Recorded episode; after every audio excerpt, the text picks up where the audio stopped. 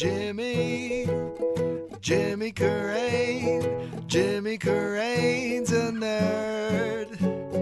Jimmy Carrane's an improv nerd. Jimmy Carrane's a nerd. Oh, Hey, everybody, this is Jimmy Carrane, and you're listening to another episode of Improv Nerd. We have two great sponsors of today's episode.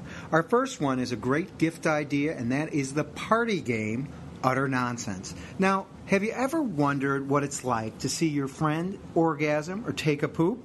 Reveal these mysteries and more with the Chicago born party game Utter Nonsense. Currently available at Target stores nationwide. Check them out at utternonsense.com. That's utternonsense.com. And remember that giddy butterflies in your stomach feeling when you first met improv? This Valentine's Day, fall in love all over again at the San Diego Improv Festival. And don't forget your keenies and trunks for the pool party. Skip the Chicago snow and come play, party, and learn in the sunshine with Susan Messing, Rachel Mason, and more. Submit your team or workshop by November 30th on the National Improv Network or call 619 306 6047. That's 619 306 6047. Also, check out my award winning improv classes, The Art of Slow Comedy, here in Chicago. Chicago Magazine said I'm one of the top five people in Chicago to study comedy with. And just in time for the holidays, don't forget to pick up my brand new book, The Inner Game of Improv Five Steps to Getting Bigger in Your Career. It's a really short read and it's only $3.99. You can get it at Amazon as an ebook or on my website as a PDF at jimmycarrane.com. That's jimmycarrane.com. Guess what we got for you today? You guessed it, another great episode of Improv Nerd. Our guest today is Anthony LeBlanc. He's a performer, teacher, and director, best known for directing the current Second City ETC show here in Chicago, Soul Brother, Where Art Thou? He also performed and wrote for two main stage revues at the Second City, and we talked to him about how the death of his brother at an early age inspired him, why one of his dreams was to work for NASA, and his take on race in comedy today. Before we get to the interview with Anthony, I had a really interesting conversation the other night. I went out to a restaurant, really nice restaurant, Joe's Stone Crab, with a group of friends, and I had a really nice uh, chopped steak, by the way. And I'm seated next to this older guy. He's in his 70s. And I mentioned to him that I had just vi- visited my father, who was dying, as you know. It was a very uneventful conversation, by the way, or I would have brought it up in this podcast. And knowing that my dad is dying, the guy said, "Well, has he sa- has he imparted any wisdom to you?" And I said, "No." And he said, "Because when he was in his 20s, he said he used to be a social worker, and he used to work in a hospital, and they would assign him the cases, the terminally ill cases, people that were definitely going to die. And he said the one thing he learned from people that were dying was they all wanted to impart some wisdom on him. And you know me, always trying to find the meaning of life and how to, how to be more happy and how to bring more joy into your life, and really trying to figure out why I'm here on this, this earth in the first place. I said, Well, what did they say to you? What kind of wisdom did you, you, you get from, from any of these? He remembers one guy telling him, and he'll, he'll never forget this. He said to him, Don't worry about the big stuff. It's the small stuff that matters. So I said, Well, what, what is the big stuff and what is the small stuff? And he said the big stuff is high school graduation, college graduation, buying a new house, getting a job promotion. And the small stuff, the stuff that you really need to appreciate is watching a sunset or going on a walk or talking to a friend. And I thought when improv works for me, when I have a great show, that's exactly what happens. I am not worried about the bigger stuff, like what is this going to lead to? Am I getting the laughs? Am I being perceived as the funniest one out there? I am just focused on what is right in front of me. And all I have to do is just focus on my partner and listen and collect about 30 or 40 of those small moments in a row. And then I have a great show. But that's a lot easier said than done. You're going to love this episode. Here it is, the Anthony LeBlanc episode. Enjoy. Jimmy's a nerd, he's a nerd, oh yeah. Jimmy's a nerd, he's a nerd. Thank you. Anthony! Ah, I am so glad to have you. thank you for having me. Okay, my pleasure. Now, you grew up in a small town uh, called Beaumont, Texas. yes, And you were a very serious child. it was. interested in science. You were into Star Trek. Yes. Who was your favorite character on Star Trek? Uh, well, it's a toss up, uh, depending on what part of my life. I love Data as far as Next Generation, and I love Spock as far as original. Uh, and kind of a good balance of my life. Of uh, as a kid, I was always a, a non-emotional kid. I thought emotions got in the way of being productive. So it was that weird thing as I was in love with the robot that wanted to be human, but then also in love with the hu- uh, Vulcan that wanted to be, you know, not his human side. Um, and, and you said that you, you, you didn't, emotions, you didn't Yeah. want to deal with him. And you, uh, you you said you were closed off and pushed people away growing up. Yeah, a lot. How did it make h- did it make it hard for people to be your friend? No, because I was still a nice person. Okay. I mean, I still was like, you know, like I'd be nice to people, but it was just that world of I always looked at things from the logical side, uh, and so for me, like the idea of being in a relationship or or or caring about people in a way that was like this weirdly unnatural way that wasn't like I help you out because you're a fellow human, uh, versus like I love you and I want to, you know, whatever. Uh, that just got in the way of studying or getting things done. Were you really driven, like a goal driven I kind was, of I was super, super, super much, uh, and a lot of things I did were that way. So whether it be the sports I did, or the I did like academic challenge as a, as a kid. So I was constantly reading things, trying to get better at that.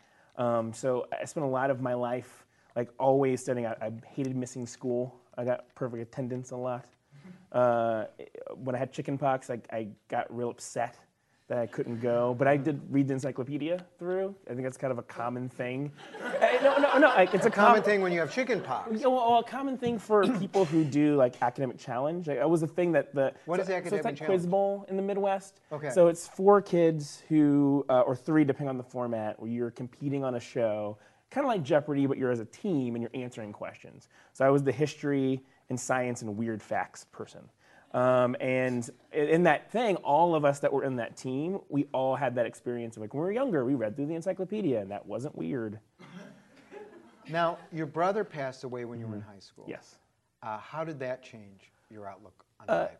huge. So for me, and it, like, that was kind of the, the kind of big catalyst to my life turning around. It took several years for it to eventually play out. Uh, but my brother was always the outgoing person in my family. He was the very he, he did political science. He was a, he was the, on captain debate team. He was super popular at high, in high school.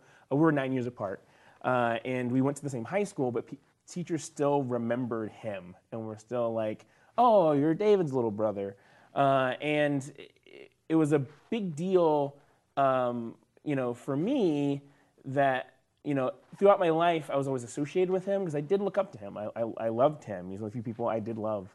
Uh, and when he passed away, um, I remember you know, kind of the two events that still kind of in my life that kind of motivate me is I don't celebrate my birthday, uh, and that's specifically attached to my brother. Did he die on your birthday? He did not. But the last time, uh, so he uh, he had AIDS. Uh, and he died of a complication, uh, which was he had Crohn's disease. We didn't know until after uh, that started to affect his body. So he had a pretty rapid degeneration from when we found out to when it actually he actually wound up uh, getting super ill.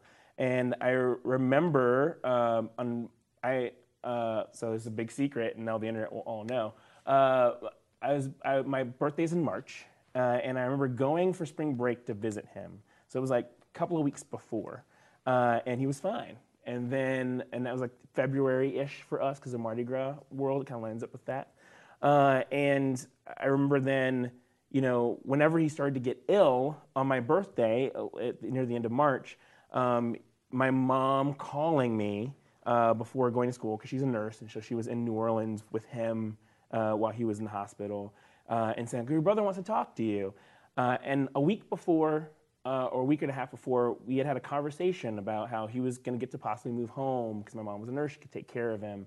He really wanted to learn to play the guitar because he started but didn't finish, and I played guitar, and it was a, big thing. He wanted me to teach him all these things, uh, and that we get to spend time together. Uh, and then on my birthday, when he called, um, he picked up that phone, and then I couldn't understand a word he was saying. Uh, and it was this weird thing of like hearing his voice but not making it out, and then hearing him cry on the phone because he knew I couldn't understand what he was saying. And then my mom taking the phone from him and saying, your brother say, say he loves you and he want to tell you happy birthday, and I could hear him in the background crying. Uh, and that was the last time I ever heard his voice. Um, and um, so for me, was, uh, I never saw my birthday ever again because of that. Um, but for me in my life, I, I then spent the rest of my time um, because the day that he died, I was very involved in school and things, and I was like, I got to do this thing, I got to do this thing, and I didn't go visit him the day he died when my parents begged me to go, and I didn't understand, I think at the time, how how far along he was, uh, and um, I, I then after that kind of played out the way it did, I spent and have been spending the rest of my life doing things that my brother would do. So I started to make choices in my life that would be things he would do, I wouldn't do. So um, I decided to go to school in New Orleans. Um, I decided to, um, to, to get involved. And when people asked me to do things, I said yes instead of no. Um, and I then started making these awesome choices. And this, my life changed when I went to college, all making choices that I think my brother would have done instead of my natural default. And when you went to college, you were a double major in computer science and physics. Yes. What was your goal with these degrees? I, I wanted to work for NASA. That's what I wanted to do since I was a kid, since I was like five. That was, a, that was my thing. Do you remember the first time when you were five that you? Yeah, I remember. I went through that weird phase where you're like, dinosaurs are cool, and, you know, like "Eh, these mummy things are cool, and then eventually I kind of, and this is not a joke. Uh, I remember, uh, you know, at that time, uh, this was I don't remember the exact date uh, or ish, but it was uh, Ghostbusters had come out. That was a movie, a big movie come out, and I remember seeing that with my brother and being like, that thing is cool, and all the sciencey stuff they were saying. And, th- and then that kind of led me to get more into science, which then led me to this idea of space. Like, space is cool, and we'll go to space. But junior year, you're an, an RA, Yes. and uh, uh, some of the, the people on, on the floor ask you to be a part of their improv show. Yeah. And it goes so well that, that they asked you to join the school's sketch group. And it was actually an independent group, too. Okay. Like, it was so. okay. That's kind of a weird thing. It was, it What was weird about it? Well, because we weren't associated with Loyola, but we were all Loyola students, so that caused a weird friction with the theater department and us. Uh, because we, we because we're students, we were supposed to be able to use facilities, but because they wanted control over us, they would then use that against us to the point where the president of the university had to say, like, you have to give them the space, you have a choice. Uh, and that kind of made this weird us versus the theater department world. We're the cool thing. That was kind of the was a lot of rehearsals like talking shit about the theater department? uh, I don't. I, well, I didn't because I wasn't in it. Right. Uh, but they, they were, you know, but they were definitely like, oh, they can't tell us what to do, da, da, da, and it was, it was, it was fun. and, at this point, what do you feel about making improv and comedy a career choice?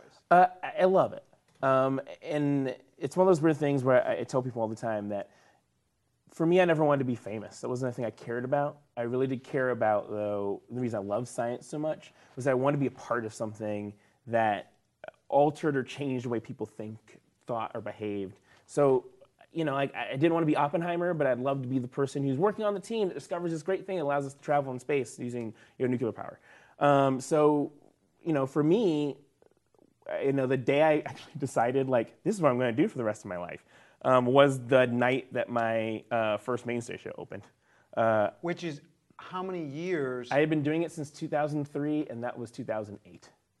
so what are you thinking when you you're at I/O and you're taking classes and you're getting on a team and then you get in touring company at Second City? What what's going on in your, your head the, the, the five years as you're doing Yeah, this? I, I was like, this is a fun detour in my life. I was like, this is a fun thing that I'm doing. That I was like, I'm young. I'm gonna have this great story to tell my kids later. I, think I'm always gonna do improv because it's gonna be a fun thing to do. But I was always like, I'm going back to school. I'm gonna get my master's degree. You know, I, I knew that at a certain point I had to like leave behind like I will never go to space. I have left that track because as a scientist, it takes 12 plus years to, and you might never go. You might get your thing might get picked, but you don't go yourself. So I had to be okay with that. Um, but it was still a detour and a, a fun, awesome, cool one. But on the flip side, I think that's why I did so well because this was always fun to me. It was always the thing that I was choosing to do, something that I wanted to do. It wasn't a thing that I was, uh, you know, I wasn't so wrapped up in the like, I've got to make it or be on SNL or whatever. But if people are listening to this podcast and they see your trajectory, Yeah. I mean, it's like you audition for uh, a touring company at Second City and you get in. Yeah. Then you know, sh- shortly after that, uh, you are then on main stage. You do two resident companies, and people are thinking, well, could it be that easy? Um, I think yes and no. So I think that yes, in the idea that if you, whatever you are doing, as long as you are driven to do it for the right reasons, if that makes sense, you're going to be successful in some kind of way. Whether it be it recognized by other people or by yourself.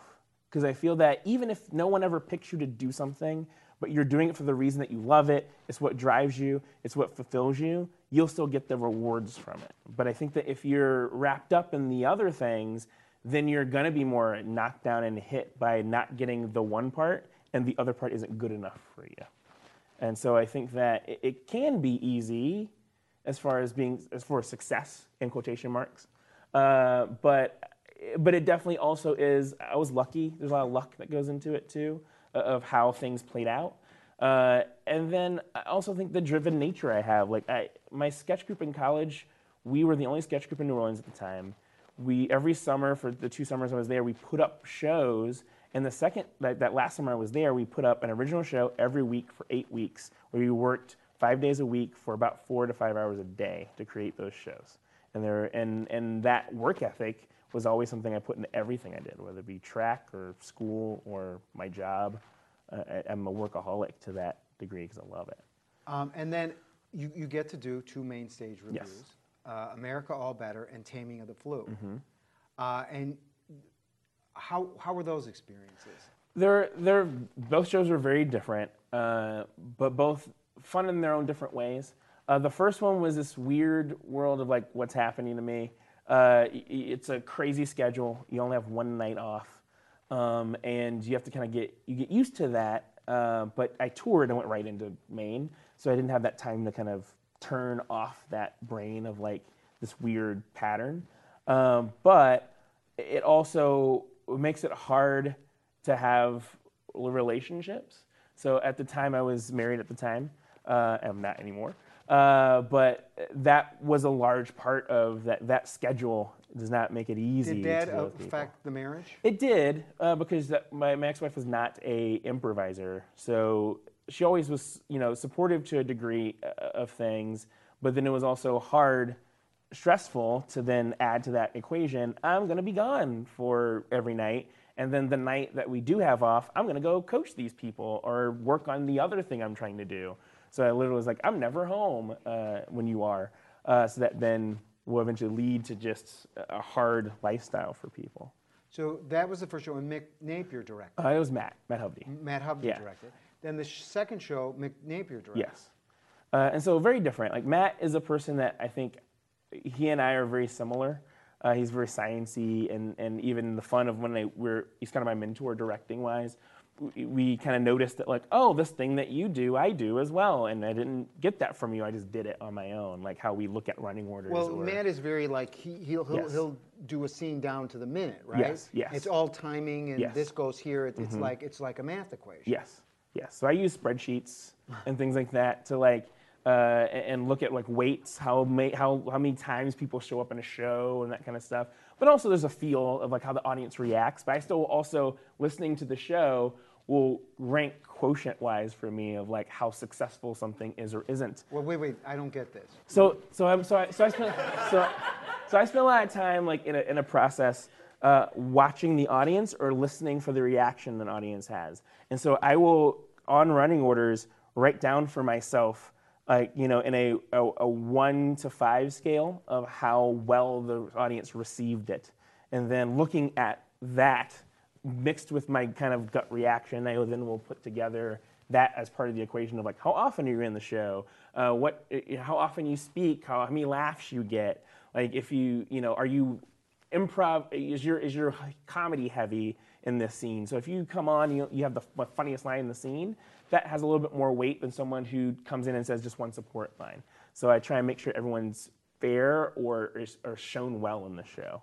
And so I use a lot of that to then Now, figure that out. during a, a rehearsal process, if Yeah. Mm-hmm. I went back to your apartment, would there be just charts on the walls? No, no, no, no, no. It's all on the computer. so Okay, I, I okay. but I, but, you, but you can, you can see. I mean, like for, even for like my touring company for three years, you can actually. I actually have a document that has every spreadsheet from that tourco uh, for every major RO change that I made, uh, with time of scene, how long each act was, how weighted people were in the show, uh, and I try and get that number to an even number, as even as I can make it.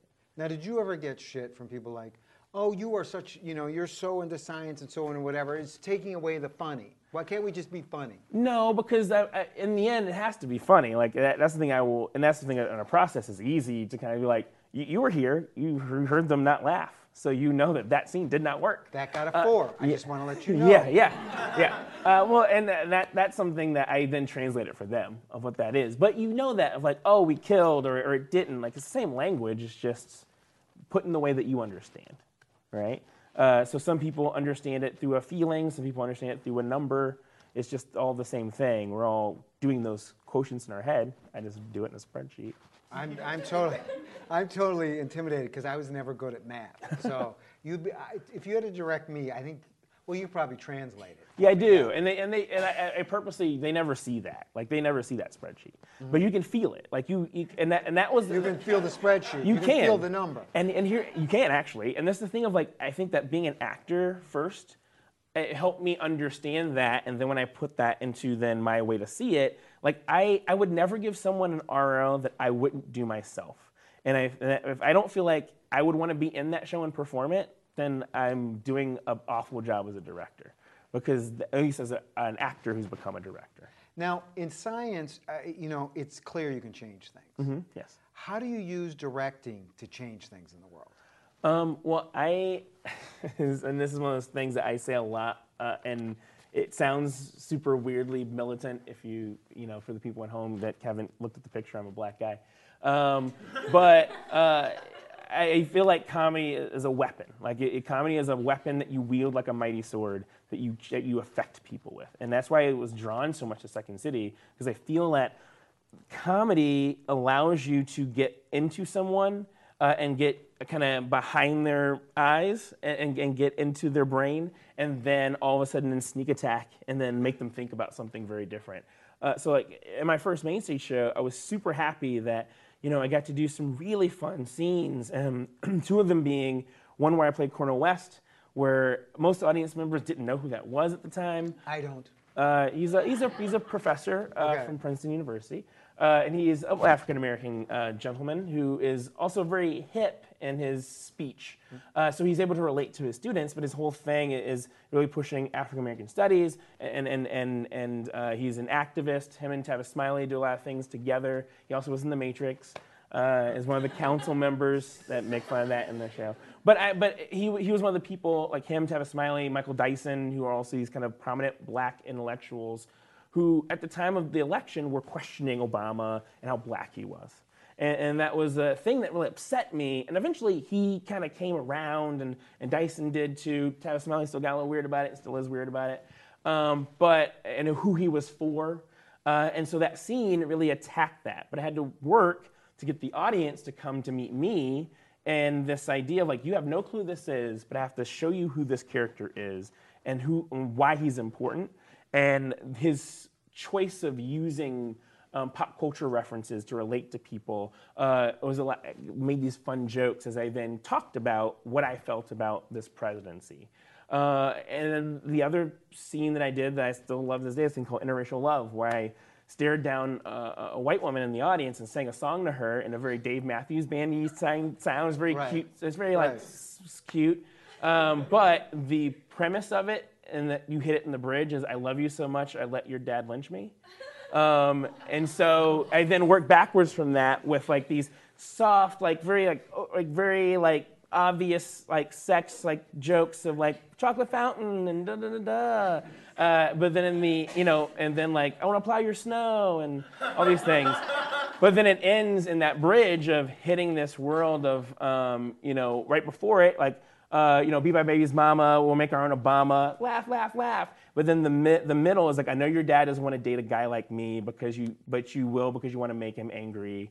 Uh, without you, there is no hope. Uh, oh no, it's, um, uh, without you, I'm lost. I see, our, I see our love in that burning cross. Uh, without you, there is no hope. For you, I would dangle from any rope. And then right after that, it's like interracial love. This coffee needs some cream. It is like ah. There's a little bit of that moment where like oh, the audience is just oh my god, he just said that. Oh, coffee cream, yeah. Uh, and but by the time they leave, they hopefully get a little bit of the experience of me growing up in the South, really only dating white women my entire life, and having That's true. You only dated white women. yeah. I, I've only, Why do you I- think that was? because I think a lot of it was culture.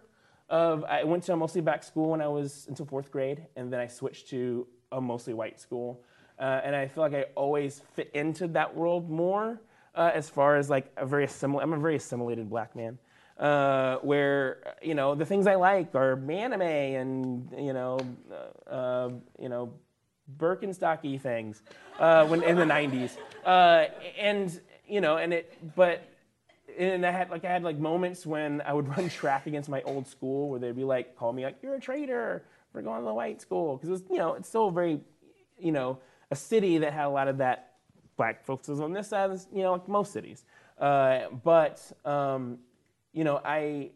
I then found myself usually in the people I was attracted to and had more common with, uh, more uh, white. Did you ever girls. get shit for that? Oh well, not so much from my my friends. It was more so from like people like I can't date you anymore because my dad doesn't like that.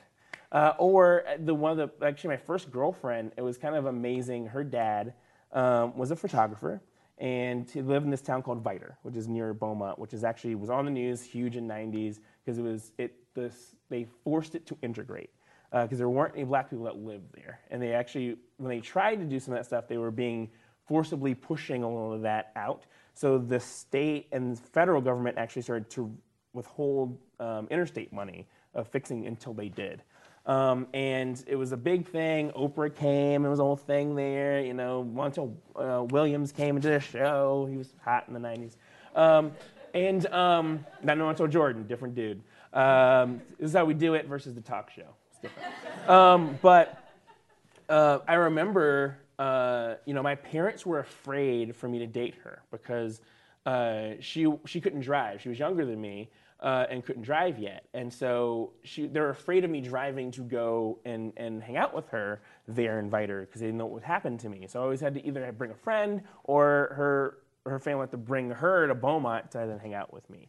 Uh, and eventually that became too stressful and it was kind of that then kind of ended because of that. It was just a hard thing to do with our busy lives.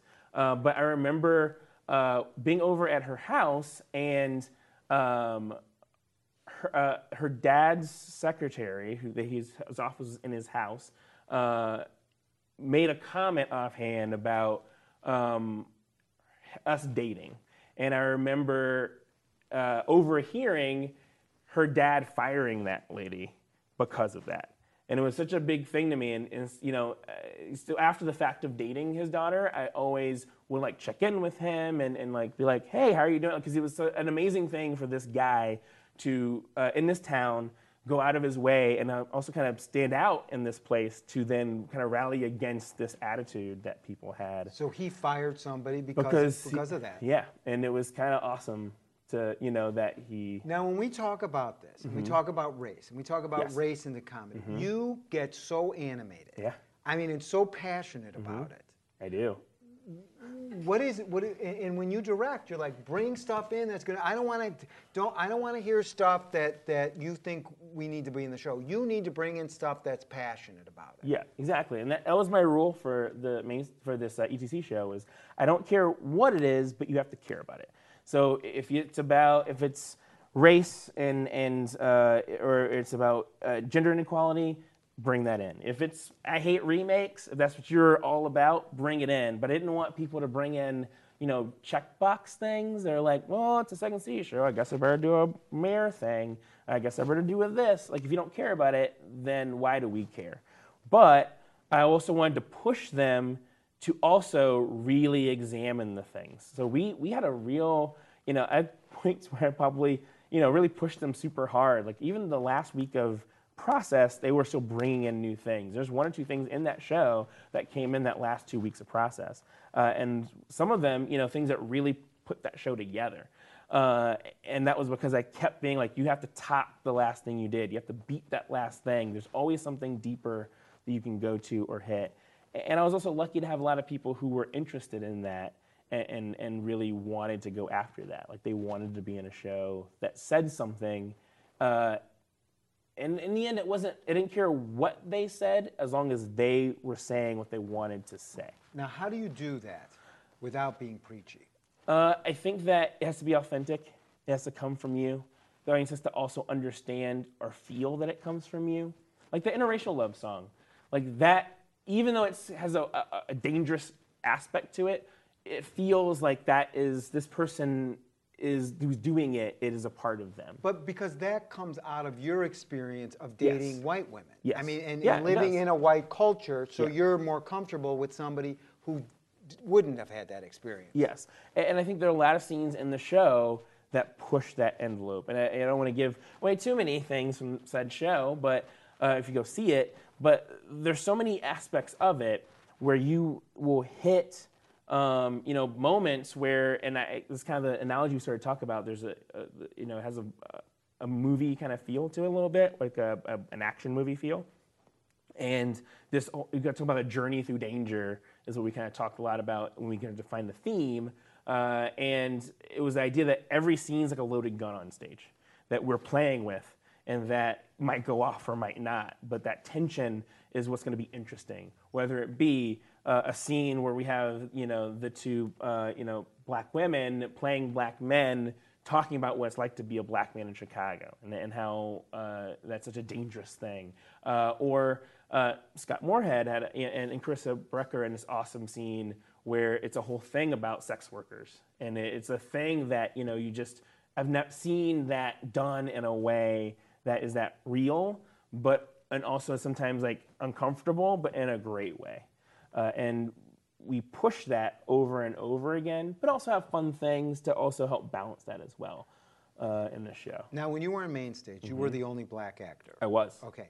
Now, in, in the cast you have now in the ETC show, you have two black actors. Mm-hmm. Yes. Two female black actors. Yes, and then at the time, one uh, Cuban man as well. Okay. Yeah. So, what's the advantage uh, uh, versus what you experienced in main Mm-hmm. stage and versus what you're directing at ETC in, in terms of discussing race?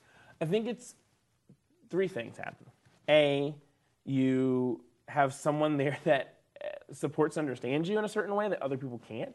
Uh, just and then- even though the other cast members want to, it's just different. Uh, it, it- like like that shared experience of of growing up as a minority uh, does affect a little bit of how you uh, see things, uh, and you start to then, as you pitch, you can play with that in a way that feels a little safer sometimes because you have the other person to play off of or with. I think the second thing that you have is that there's also you can help show the difference because not all you know not all black people are the same, right? It's like all white people are the same. Uh, so that is you know kind of the fun of showing that as it's not it gets away from like being able to read a stereotype onto something, you can see that difference. So, like for example, Sam and Edgar are two very different black men, and that comes out very clearly in how they perform, how they uh, what the things Sam Richardson and Edgar Blackmon, who yeah. were on the main stage. Yeah, and that same thing happened with you know Rashawn Scott and and Lisa Beasley. Like they're they're very different experiences. Rashawn grew up in you know in the Washington uh, Washington State area uh, and had a very different life than Lisa, who grew up in Gary, Indiana. Uh, you know, it's kind of fun. You know, listening to Lisa talk about how I grew up as the majority of most of my life because she grew up in a mostly black city and went to a circle black college. Uh, and it wasn't until she started moving out of that and going to LA and stuff that she started to see that difference. Uh, and those experiences are so different, but then how people might treat you is very similar. And that's a cool thing to do. I think the third thing that it does is it also allows those other folks in the cast that want to say and do something have the ability to do that. So someone like, you know, Scott, you know, Tim, uh, you know, Carisa, all three of them had things to say that if it was an all-white cast, you can't say it because then that's just weird. You have to find a weird workaround to say it. So it opens these doors of things you can do. What about being a black director? Mm-hmm. What's the advantage of that? Uh, I think, and this, I might be wrong in, in, in every situation, but I feel that every time I've, I've directed a lot of minorities, I directed a lot of the, uh, uh, quite a few of the outreach shows at, at Second City as well, um, or I have. I did altogether four of them, maybe five. Um, and uh, you're able to speak a language to those folks that, hope, that empowers them, I feel. Uh, and then helps them to be okay with. And I think also being an actor too, uh, being able to say, this is how this felt for me. How does this feel for you? Or I'm trying to set you up to succeed, or I'm going to protect you if you really want to go here with this. Um, the, you know, one specific scene in that show, it is, you know, there's a couple, there's like two of them I feel that are super dangerous when it comes to race. Give, give us just an example of one. I don't want you to give the show away. but- Yeah, yeah. I'll do the one that is a little bit more you can see uh, versus one that's a little more more of a surprise. But uh, there's a scene called Brothers where Rashawn and Lisa play two. That I said they play two black men who have you know uh, come from the south side and have shown up now here in the north side to then talk to the all white audience. Um, So they're talking to the audience. They're talking to the audience, And they're Uh, getting questions? they're not getting questions, but they're they're talking about what it's like to be a black man in Chicago. And in the midst of that, they do wind up using the N word, and that is something that you know. When we were talking about it, we had a lot of discussion about that scene, the, the three of us, and, and as it was kind of coming together. And their reasoning for even choosing to be, you know, black men uh, was awesome. And talking through that of, you know, as a black woman, there's a little bit of a protection for a white audience because that black woman is kind of like the, the person who's taking care of your kids and gives knowledge, right? Versus a black man is someone who is scary and you want to be afraid of. Um, so that they wanted to make sure that it was them as those black men kind of going out and talking to this white audience about this. Uh, we had a lot of discussion just in how um, the characters developed of making sure that there are people that we know as real people that's like, oh, that's like my uncle so and so, or that's like this person. But that one, Rashawn wears like a fur coat and has a hat, where and and they have they have they're, you know, they're older, so they have canes, but they're not pimps, and that is and that is a big thing of really pushing that idea of you know they mention a little bit at the top that you know that they one of them used to work at the radio station. This idea that these are this is what those guys at your work that are kind of safe or, or that you kind of see in that world this is what they're like at home. And now they're going to come and they're going to tell you like it is. And they're going to give it to you straight. And you have to deal with it. And that's what's going to happen to you. Uh, and you have to listen to them because you can't dismiss them as caricatures. You can't dismiss them as these goofy characters they are people who are going to give you that experience and tell So you did those things. you, how did you deal with the N word? How did you come to peace with it? Uh, I was I was more than okay with it, and, and I think that I think as long as it's used, anything is anything anything is used uh, in a way that is going to um, force truth out of the out of that show, it is great. And so I when it's done, it's not gratuitous. It's actually said twice in the show. Uh, later in a rap, it gets said as well, but referencing a song. Uh, and uh, both times it's used, it is to great effect. It does get the desired re- reaction from the audience, and especially that, uh, and then when it gets then pushed to its kind of, this is why we used it, then it's that thing of like, you're, it's almost like that weird thing of like, you're right. Because it's that whole world of it's a word, this idea of things that you can say and we can't. Just like there are things that white folks can say that we can't. And they kind of play with that into that uh, world of things. Like, uh, um, uh, I don't want to give away all, the, all those jokes in there. Uh, for back, it's not, you know, their scene. But it does come around to that world of really playing with, you know, it ends on that, like, I can't breathe. Like that, that idea of, like, that's something that white people can say and black people can't right? Uh, and kind of landing on that moment of that, you know, dealing with that world of, you know, the things and the unrest going into that process that we all felt and doing it in this really cool, effective way where it's not just, we're preaching to you about this. It's an experiential thing that the audience then feels and then it kind of settles into, and then you kind of, you bring them into this way where it's not, it's like, hey, you, you, you. It's more, I was pointing my finger at you um, it's for the radio. Uh, um, and, but uh, but it is it's more of an experiential moment where you're in the middle of it, and I think that is always the best way to have that satire play out. Is if you can show versus tell, if you can have experience versus preaching. Uh, you know, it's going to be better if you go out into the community than learn about it in a book, right? So that's the same thing that has to happen on stage. You know. And speaking of stage, we're going to improvise now. All right. So um, let, we're going to take a suggestion, and then w- we'll see how you break down the suggestion, and then we'll go and we'll improvise. Awesome. All right. Uh, can we have? What do you like to usually take for a suggestion? Uh, I'm always, I'm always a fan of uh, either something like a personal question. So I would say, um, you know, my perfect Sunday is uh, watching a Saints game while eating Popeye's chicken. Um, stereotypes. Uh, but uh, what I would then say, what's your idea of a perfect Sunday? going to the farmer's market and getting a chicken pot pie. Okay. So going to the farmer's market and getting a chicken pot pie was the suggestion. Now, what do you do with something like that? Um, I, I would take it and, and hopefully find either a character or location uh, out of it. So either a farmer's market or something that chicken pot pie might invoke to me. What does chicken pot pie evoke to you? Uh, for me, it makes me think of uh, very quick Boston market uh, world because most of the eating chicken pot pies in my life has been at Boston market, uh, or, or like that, my, or something that's like quick. The idea of like quick food that's supposed to taste home cooked or down homey, or like kind of stealing from southernness a little bit. Okay.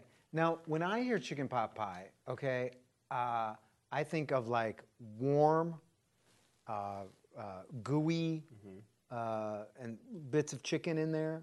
That, that, that's the only thing that comes to my mind. So, what do I do with something like that? Uh, well, I think that if it's gooey uh, and warm, that seems like you would be in a, a mo- you probably create a character or something that might be very comforting. Okay. Uh, or someone who is um, also looking for comfort in things they're doing. Uh, I like how you thought the food and it instantly brought you there, and I instantly went to an appropriation world a little bit. What world? An appropriation world. What is that? So I said like so I ended off with the idea of like southern-ish, uh, Mm-hmm. like taking southern things. Appropriation is like we're gonna take this thing from this culture and then make it ours, Right. whether it be like you know southern food or it be you know black music, uh, and then you make it like your own thing. It's, it's and I, I, I tend to think that way. Okay, let's go. All right. Stanley? Stanley? Yeah, yeah. I'm just, uh, just trying to decide if I should put all the pearl onions in, or just you know leave them out. Cause I, I know you don't like onions, and I, I, but it's that flavor you have to have in there. You know, it's not traditional if you don't put the onions in there. Do what you want to do. I just, I just want to make sure that this is the best last meal that you have. Don't worry about it. Whatever you do, I'm sure is going to be great. It has to be perfect. You know, I want to like you to, to taste every bit of it, and then you know you'll never get to have this ever again. I know. I know. It's, it's just like you know, it's, if it's not perfect, then you know you don't have that lasting feeling, and then it's just like it's all just ruined. The most important thing is I'm here with you. That's, that's the most important thing right now. I'm, Stop beating yourself up. Huh? Stop beating yourself so up. so I, I have, I have a whole playlist set up, I know. I know. and, and we're gonna we're gonna have a couple of dances. Yes. And, and then, Yes. and then we'll just sit. And Yes. So I, I put some some John Mayer on there. I love and, John uh, Mayer. and, I love uh, him. I also put a little John Butler trio. Don't don't worry about it. I, Okay. just- I just wanted. I, I- I tried hey, to. hey, everything's perfect. Yeah. Um, Just relax. it's not you know every. It's not every day that you get to you know choose what your last day is going to be like. I know.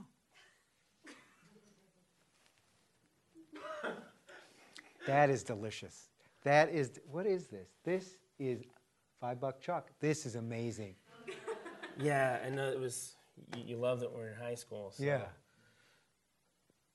You, you're just way too okay with this. I know. mean, this is it. I know.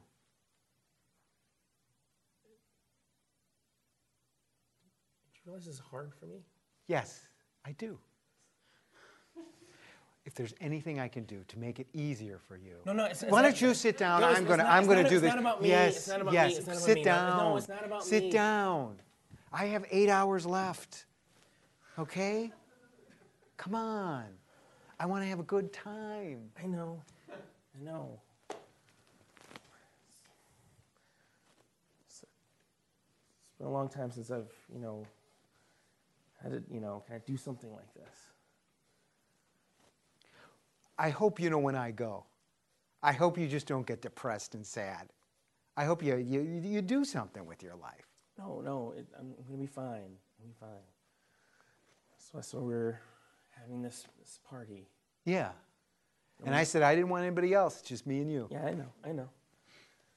You know, um, I never, I never really understood. You know, when I was younger, you know, my my parent and my my my, my grandparents, they they always had like lalas. You know, it was like this big party that we had at, at church, and I just, just never understood. Like, it was dumb. It's just like a dumb idea. It's like, why are you celebrating the fact that you, you died? Like, someone's died. Someone has died. Why are you to dance and party about that? Like, why are you eating food? Like, what, what the fuck's wrong with you? Wow, you are taking this a lot harder than I thought. You really are. look, look, I'm not. I've been on this earth for 60 years. That's enough. No, it's not. It's never enough. yes. It is never enough. Yes. It is never enough. There's always more things to do. There's always more things to figure out, more stuff to eat. There's more things to, to, to taste. Last year I went to Spain. I had a great time. I came back. The doctor said I only had three months to live. I'm like, hey, I could eat what I wanted.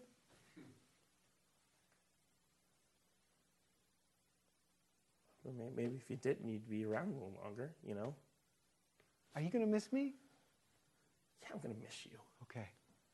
That's, that's a weird question to ask. Well, man. you just- you why would I didn't- Why would I not miss you? Well, I don't I know. love you. I love you too.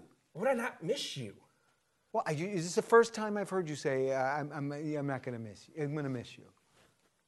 We, it's just if I say I miss you, then it means that it's it's happening. It is going to happen.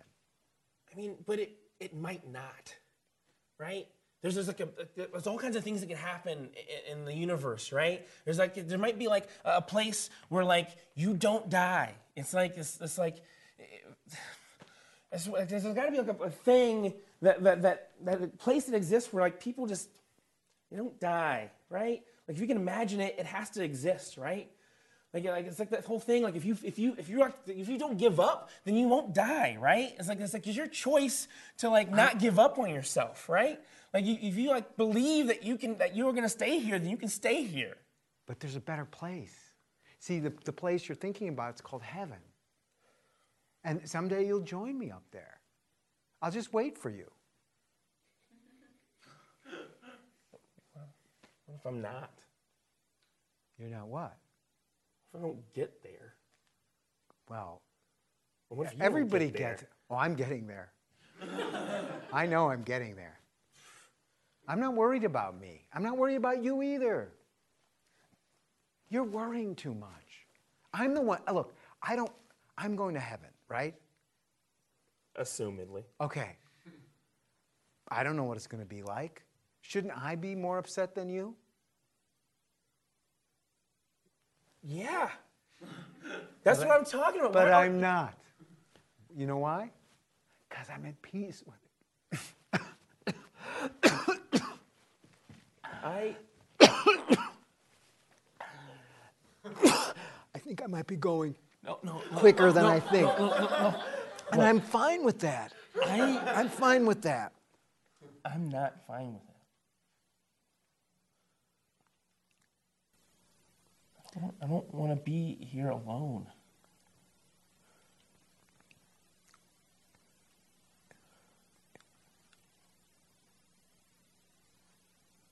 You know, you don't imagine being alone. You do, but it's not the same it happening.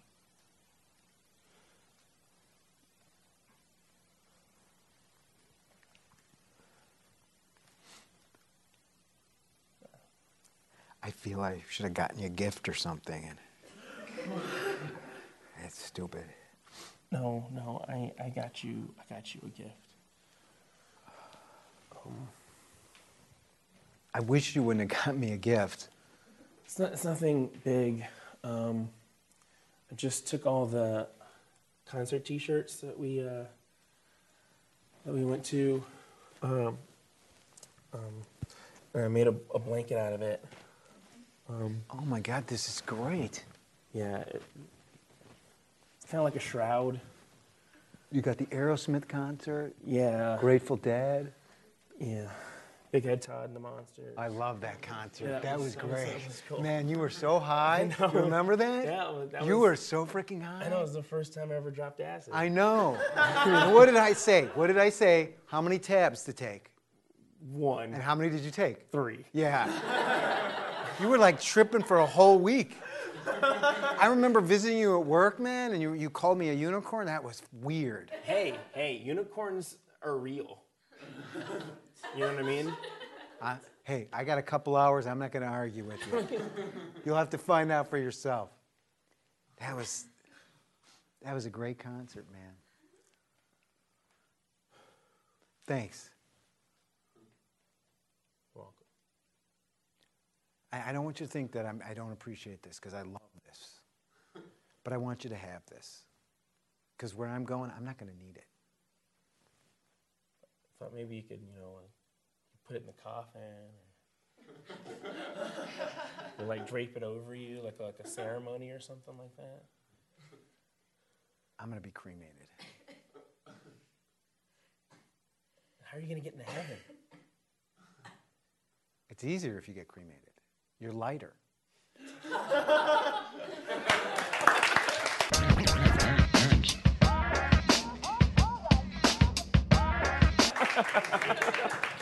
Uh, that was super fun. Yes. It, it got real. Yes. Well, you. The thing I loved about it was my character. Like I was taking the gooey thing, like nothing's gonna bother him, and you fucking you came and you brought your you brought your acting chops to it. Oh, thank you very much. You know, and I think that's what really. Because I was like, oh, do I have to? I was struggling with like, should I meet his sincerity or should I mm-hmm. just stay with my character? So I was struggling with that. You know. Yeah, and I always feel that in, a scene, like you know, as long as you you know play that realistic choice or real for the scene or whatever that is uh, in that moment, then it's always gonna lead you somewhere. So like for me, whenever uh, that idea that appropriation world that that Popeye's trying- trying to comfort someone, that was the thing of like was comforting. But it was the act of trying to make that thing comfortable for someone. Right. And I was going like, okay, he's having a harder time than me. Yeah. I want to make him feel good about me dying. Yes. You know. Um, which yes. And, that, and that's a little that, that thing too of like that, you know, I feel like in scenes a lot of times, depending on you don't want to force it, but depending on if there are real things in your life that would that you're that you as the actor know that can still be filtered to that character. Like for example, uh, in in my area, like that Southeast Texas, Louisiana world, that is a real thing. Like we, alalas are things that we do when What we are- die. So alala is a Zydeco uh, celebration. So Zydeco is Cajun Creole music, uh, but Zydeco more normally more like Creole, uh, so black folk. Uh, and the big thing that happens is you have the funeral, but instead of having a um, you know a wake, or anything that kind of like or a, a morbid service, you have a party, and you have a big party to, and you eat food and you celebrate that person's life because they've moved on. And it's like a going home celebration gets, gets used a lot. They're going home or celebrating that. So that's why even like in New Orleans, the idea of like a first line is slow to the funeral, to the, to the burial, but then when you're coming back, that second line is super happy and joyous because you're celebrating. The other thing I was a couple things. One thing was was it funny enough? Uh, yes. Okay. Uh, funny enough, yeah. okay.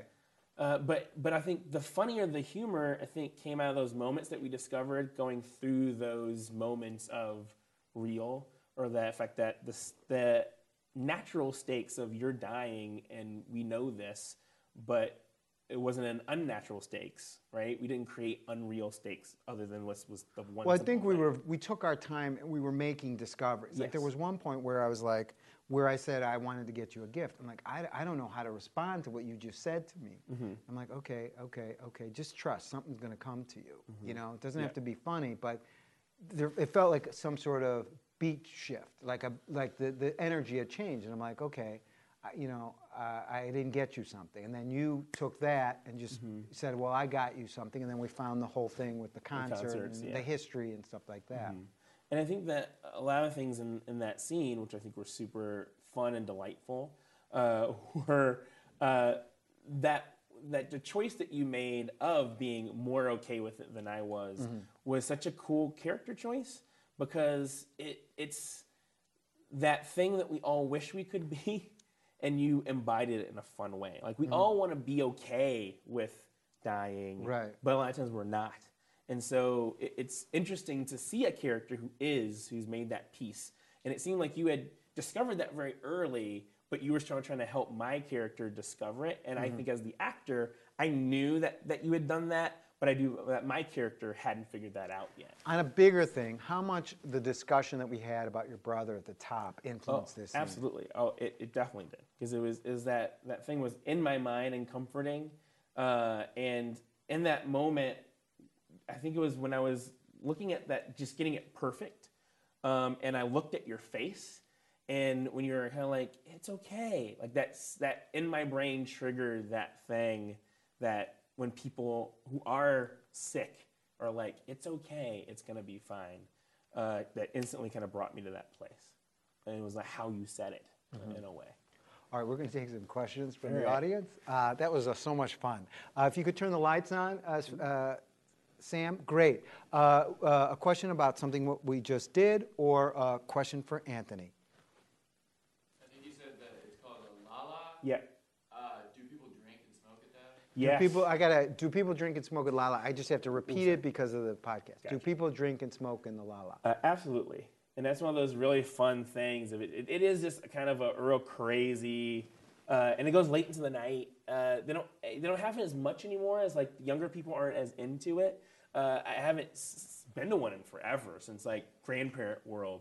Uh, for my dad, they, we didn't do that. Um, but um, but for my grandparents and stuff, that was definitely like. It's, Now you don't seem like a guy who drinks and smokes to me. Nah, I don't smoke, uh, and I don't drink a, a lot. Uh, I drink every once in a while. I'm not. What's your vice? drinker. Video games? Oh yeah. Okay. And electronics. Okay. In general. And how how bad does the that get? Ooh, I, I got I got- all the systems. I got I got them all.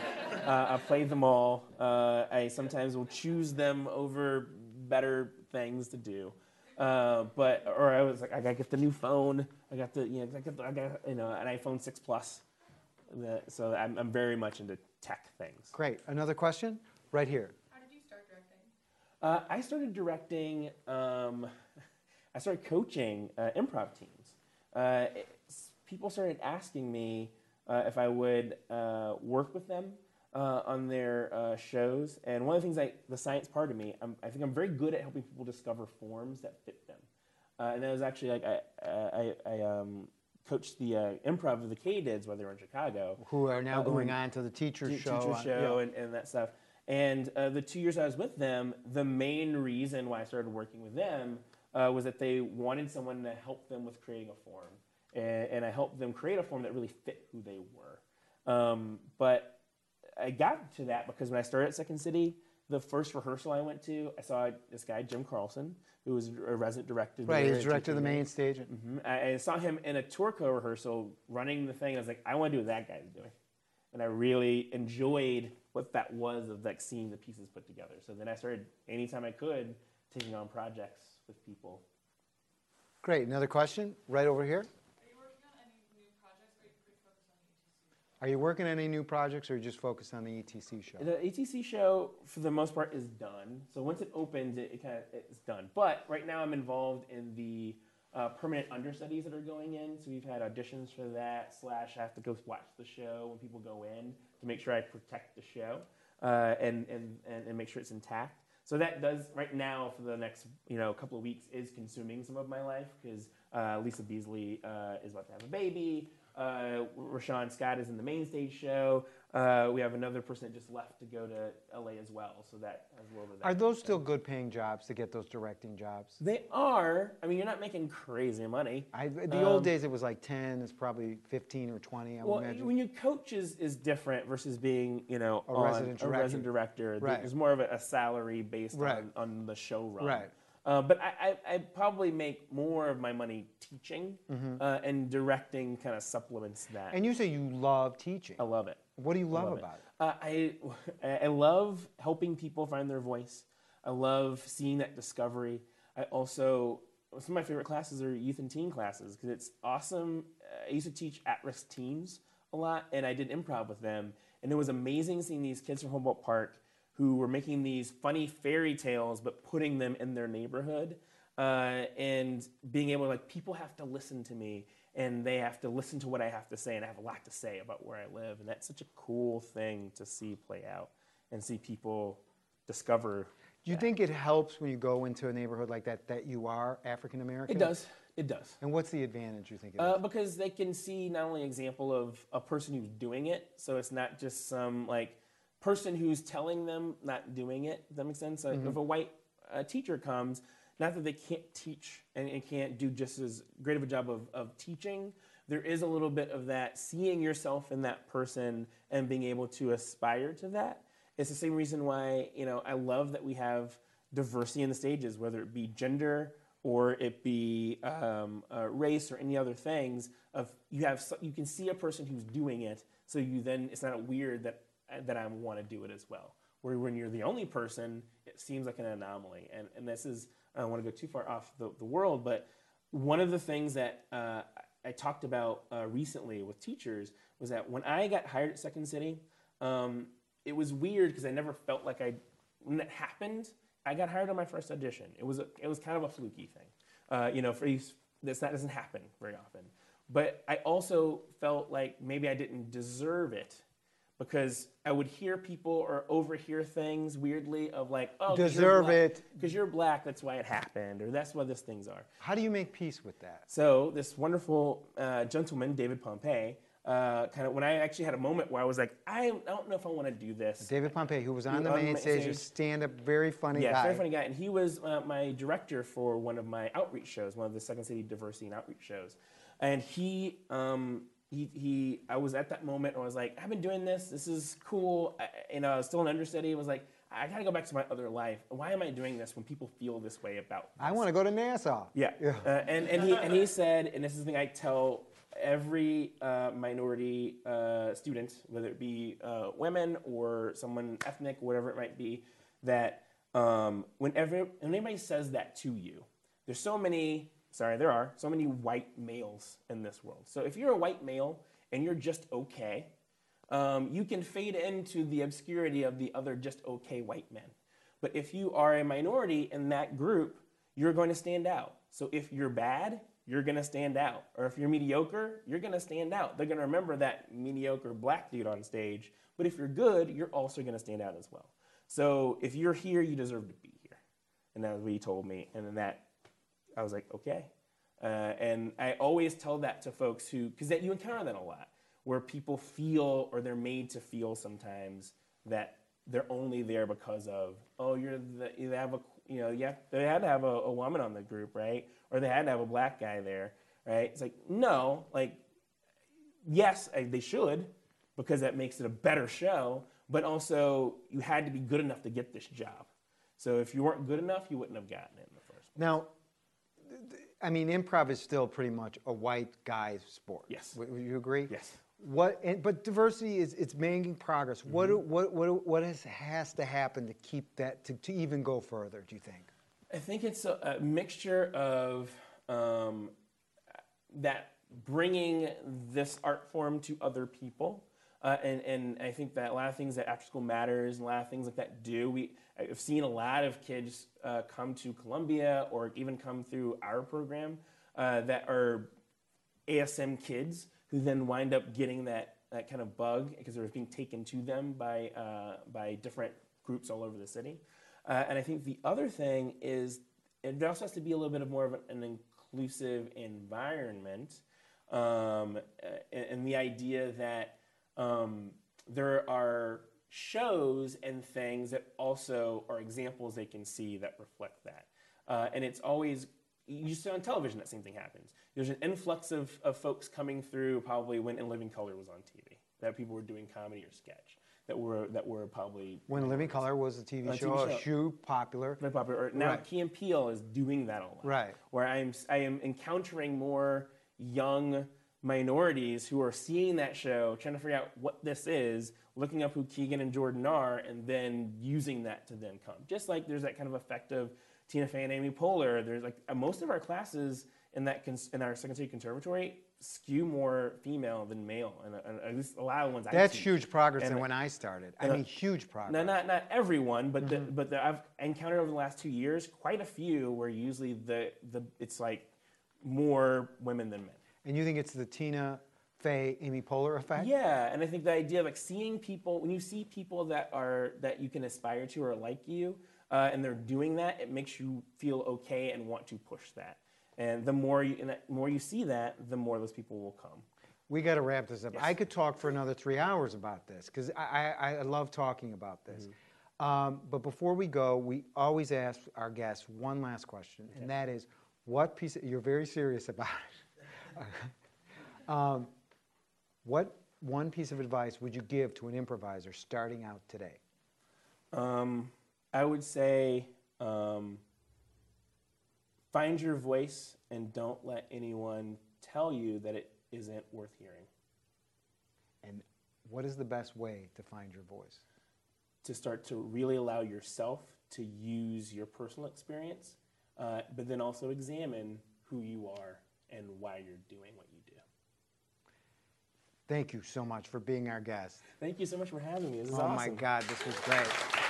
Anthony LeBlanc, everybody. And there you have it. Another episode of Improv Nerd is in the can. And I want to thank our guest, Anthony LeBlanc. And I really appreciate his honesty, especially when he talked about how his brother's death inspired him. I'd also like to thank Stage 773 here in Chicago for hosting Improv Nerd Live, as well as my producer, Dan Schiffmacher. He's the one who makes me sound so slick and so professional. If it wasn't for Dan, you wouldn't be hearing my voice right now. For more information about me, Jimmy Carrane, and my award winning classes here in Chicago and workshops, The Art of Slow Comedy, go to my website, jimmycarrane.com. As you know, we're taking over social media, so like our Improv Nerd Facebook page, then follow us at improv underscore nerd on Twitter, and go to our wonderful YouTube channel where you'll see clips from the live show, Improv Nerd Podcast. Also, we're lucky enough to be part of a podcast collective called feralaudio.com. So check out all the innovative and hilarious podcasts on feralaudio.com. I'd like to thank both our sponsors today, Utter Nonsense, uh, the party game, which uh, for more information, just go to utternonsense.com, and the San Diego Improv Festival, and call them at 619 306 6047, or go to the National Improv Network's website for more information. And of course, I want to thank you for listening. And until next time, remember walk, don't run.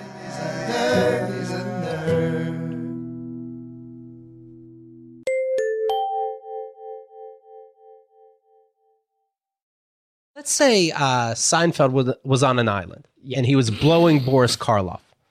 What would it, what would that be like? it might go something like this.